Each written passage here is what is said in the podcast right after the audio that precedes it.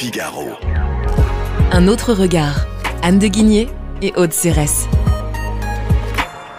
Bonjour Anne de Guigné. Bonjour Aude Cérès. Anne, vous nous rappelez aujourd'hui une période oubliée, pourtant pas si lointaine, quand François Hollande conditionnait le fait de se représenter en deux mille dix-sept à la baisse du chômage. Oui, vous vous rappelez, à l'époque, on en parlait tout le temps.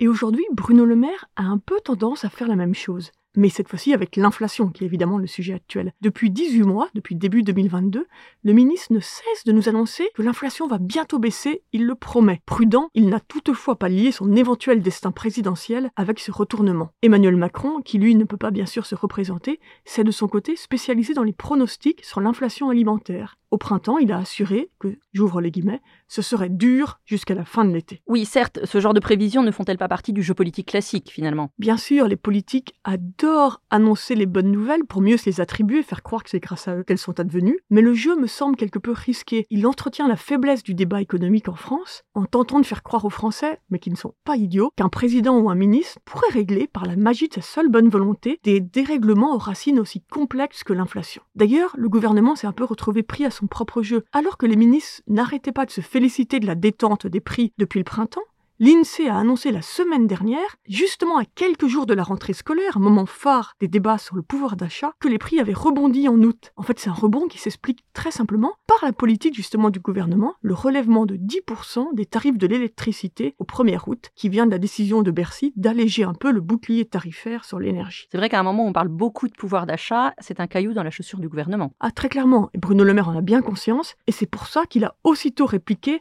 avec une nouvelle salve de mesures anti-inflation, afin, dit-il, de casser définitivement la spirale des prix. Il s'agit d'abord d'anticiper les fameuses négociations annuelles entre les industriels et les supermarchés, mais aussi de demander à la grande distribution de ne plus bouger, ou bouger à la baisse, les prix de cinq mille références dès aujourd'hui, dit-il. Il prévient que l'État veillera au grain, puisque des contrôles seront réalisés par une de ses administrations, la Direction Générale de la Concurrence, de la Consommation et de la Répression des fraudes. Les mesures de Bruno Le Maire devraient favoriser la baisse de l'inflation. Justement, je n'en suis pas vraiment certaine. Les tentatives d'encadrement ou de blocage des prix suivent toujours le même schéma. Elles sont très populaires, elles peuvent donner l'illusion à court terme d'une certaine efficacité avant de systématiquement provoquer une baisse de l'offre et des pénuries. Vous savez, cet été, on avait parlé de l'histoire de, de l'édit du maximum de Dioclétien en trois cent un, le premier texte de loi qui avait bloqué les prix. Donc, de cet édit jusqu'au récent gel des prix alimentaires décidé par Viktor Orban en Hongrie, des mesures ont toujours provoqué la même chose, un surenchissement de l'inflation. Donc on comprend l'intérêt politique de ces mesures, mais elles ne sauraient périmer la sage remarque de Fernand Braudel qui rappelait que la plus-value marchande soit l'incitation nécessaire à tout échange. Cela va tellement de soi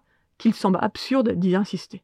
Merci Anne de Guigné. Merci Aude. Je rappelle qu'on peut lire vos chroniques dans le Figaro et sur le site du Figaro point F R. À la semaine prochaine pour un autre regard.